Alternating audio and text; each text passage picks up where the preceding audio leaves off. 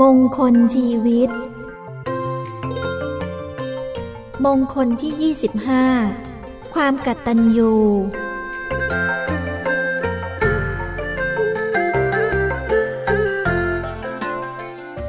กตัญยุตา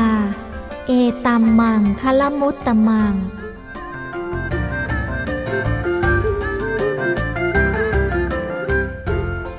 ความเป็นคนกตัญญู ความเป็นผู้รู้คุณท่าน ชื่อว่ากตัญยุตา ความเป็นคนกตัญญูกะตะเวที ชื่อว่า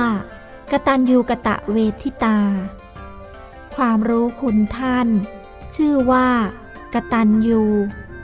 การตอบแทนหรือสนองคุณท่าน ชื่อว่ากะตะเวที ผู้รู้อุปการะที่ท่านทำแล้วและตอบแทน จึงชื่อว่า ผู้กตัญญูกะตะเวที ขอบเขตของความกตัญญูกะตะเวที 1. กตัญญูกะตะเวทีต่อบุคคลผู้มีคุณความดี หรืออุปการะต่อตนเป็นส่วนตัว 2. กตัญญูกะตะเวทีต่อบุคคล ผู้ได้บำเพ็ญประโยชน์ หรือมีคุณความดีเกื้อกูลแก่ส่วนรวม เช่น การที่พระเจ้าประเสนที่โกศล ทรงแสดงความกตัญญูกะตะเวทีต่อพระพุทธเจ้า โดยฐานที่ทรงประกาศธรรมยังหมู่ชน ให้ตั้งอยู่ในกุศล และกรรมอันดีงามทั้งหลาย